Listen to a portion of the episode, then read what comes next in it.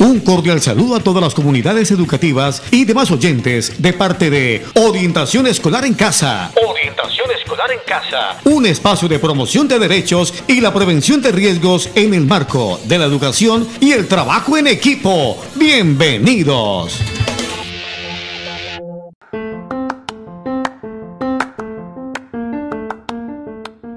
Hola para todos, mi nombre es Gloria Esperanza Rivera Hidárraga, yo soy profesional en primera infancia y estoy trabajando con el proyecto Caldas Camina hacia la Inclusión. En este espacio les estaré contando algunas historias y cuentos como pildoritas de reflexión.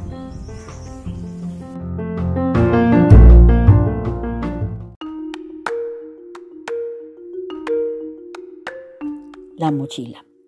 Se cuenta que hace muchos siglos Júpiter, el dios de los romanos, mandó llamar a todos los animales de la tierra. Quería reunirlos para que le contaran cómo se sentían y si había alguna cosa que les preocupara, sobre todo en relación a su aspecto físico. Os he convocado esta tarde porque quiero saber cómo estáis, si hay algo de vuestro aspecto que os preocupa o queréis presentar alguna queja, contad conmigo que yo intentaré ayudaros a buscar una solución. Todos se miraron sorprendidos y sin saber qué decir. Viendo que ninguno se animaba a hablar, Júpiter tomó la iniciativa. A ver, a ver, por ejemplo, tú, monita, ¿hay algo de ti que no te guste y que quieras cambiar? ¿Yo? Ay, no, señor, me siento encantada con mi cara y con mi cuerpo. Tengo suerte de ser un animal estilizado y ágil, no como mi amigo el oso, que como ve está bien gordo y parece una croqueta gigante. Júpiter buscó al oso con la mirada. Allí estaba deseando opinar. Gracias por permitirme decir lo que pienso, señor. No estoy de acuerdo con la mona. Es cierto que no soy ágil como ella, pero tengo un cuerpo proporcionado y un pelaje muy bello, no como el elefante que es pesado, torpe y tiene esas orejas tan grandes que casi le arrastran por el suelo cuando camina. El elefante por su tamaño estaba al fondo del salón. Levantó su trompa para pedir permiso. Lo que ha dicho el oso es una bobada. Ser grande y pesado es una gran virtud. Me permite ver el enemigo a una enorme distancia y me convierte en un animal casi imbatible. Las orejas son útiles abanicos y casi nunca tengo calor. En cambio, mire el avestruz que tiene unas orejas que ni se le ven y un cuello demasiado largo. Su cuerpo es muy estrambótico. El avestruz frunció el ceño de adelante y un paso y dijo, ese elefante no sabe lo que dice, yo soy uno de los animales más veloces que existen y no cambiaría mi cuerpo ni por todo el oro del mundo. Mi cuello es fino y elegante, no como el de la pobre jirafa, que sí es más largo que un día sin pan. Todos se miraron para localizar a la jirafa. Qué absurdo lo que dice el avestruz. Quejarme yo de mi largo cuello. Todo lo contrario, es fantástico. Lo veo todo y alcanzo los frutos de las ramas más altas a las que nadie llega. Y solo puedo degustar todo. Mala suerte tiene la tortuga, que es tan bajita que se la pasa tragando polvo todo el día. Júpiter empezaba a hartarse de esta situación pero hizo un barrido con los ojos buscando a la tortuga.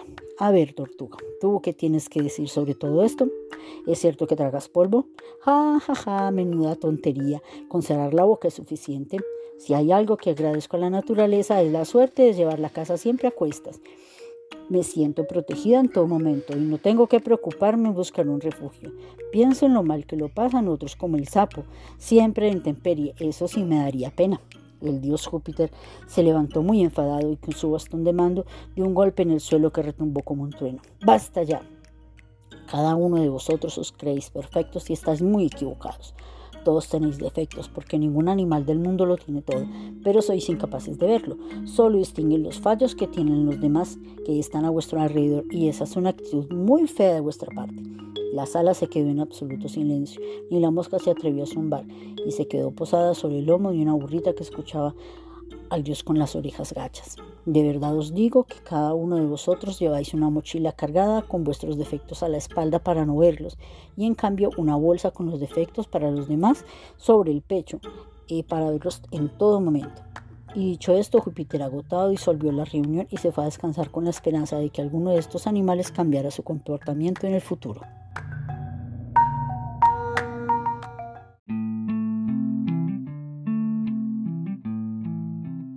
Este cuento en un principio me pareció muy reconfortante, pues en un aspecto da valor a la diferencia y la diversidad.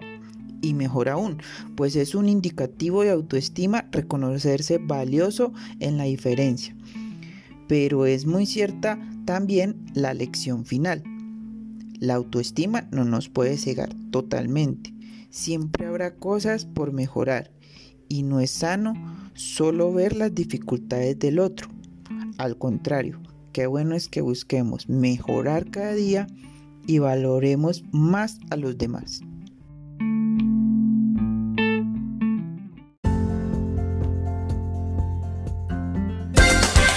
Concluimos la temática del día de hoy en Orientación Escolar en Casa. Orientación Escolar en Casa. Ha sido un gusto estar con ustedes. Hasta pronto.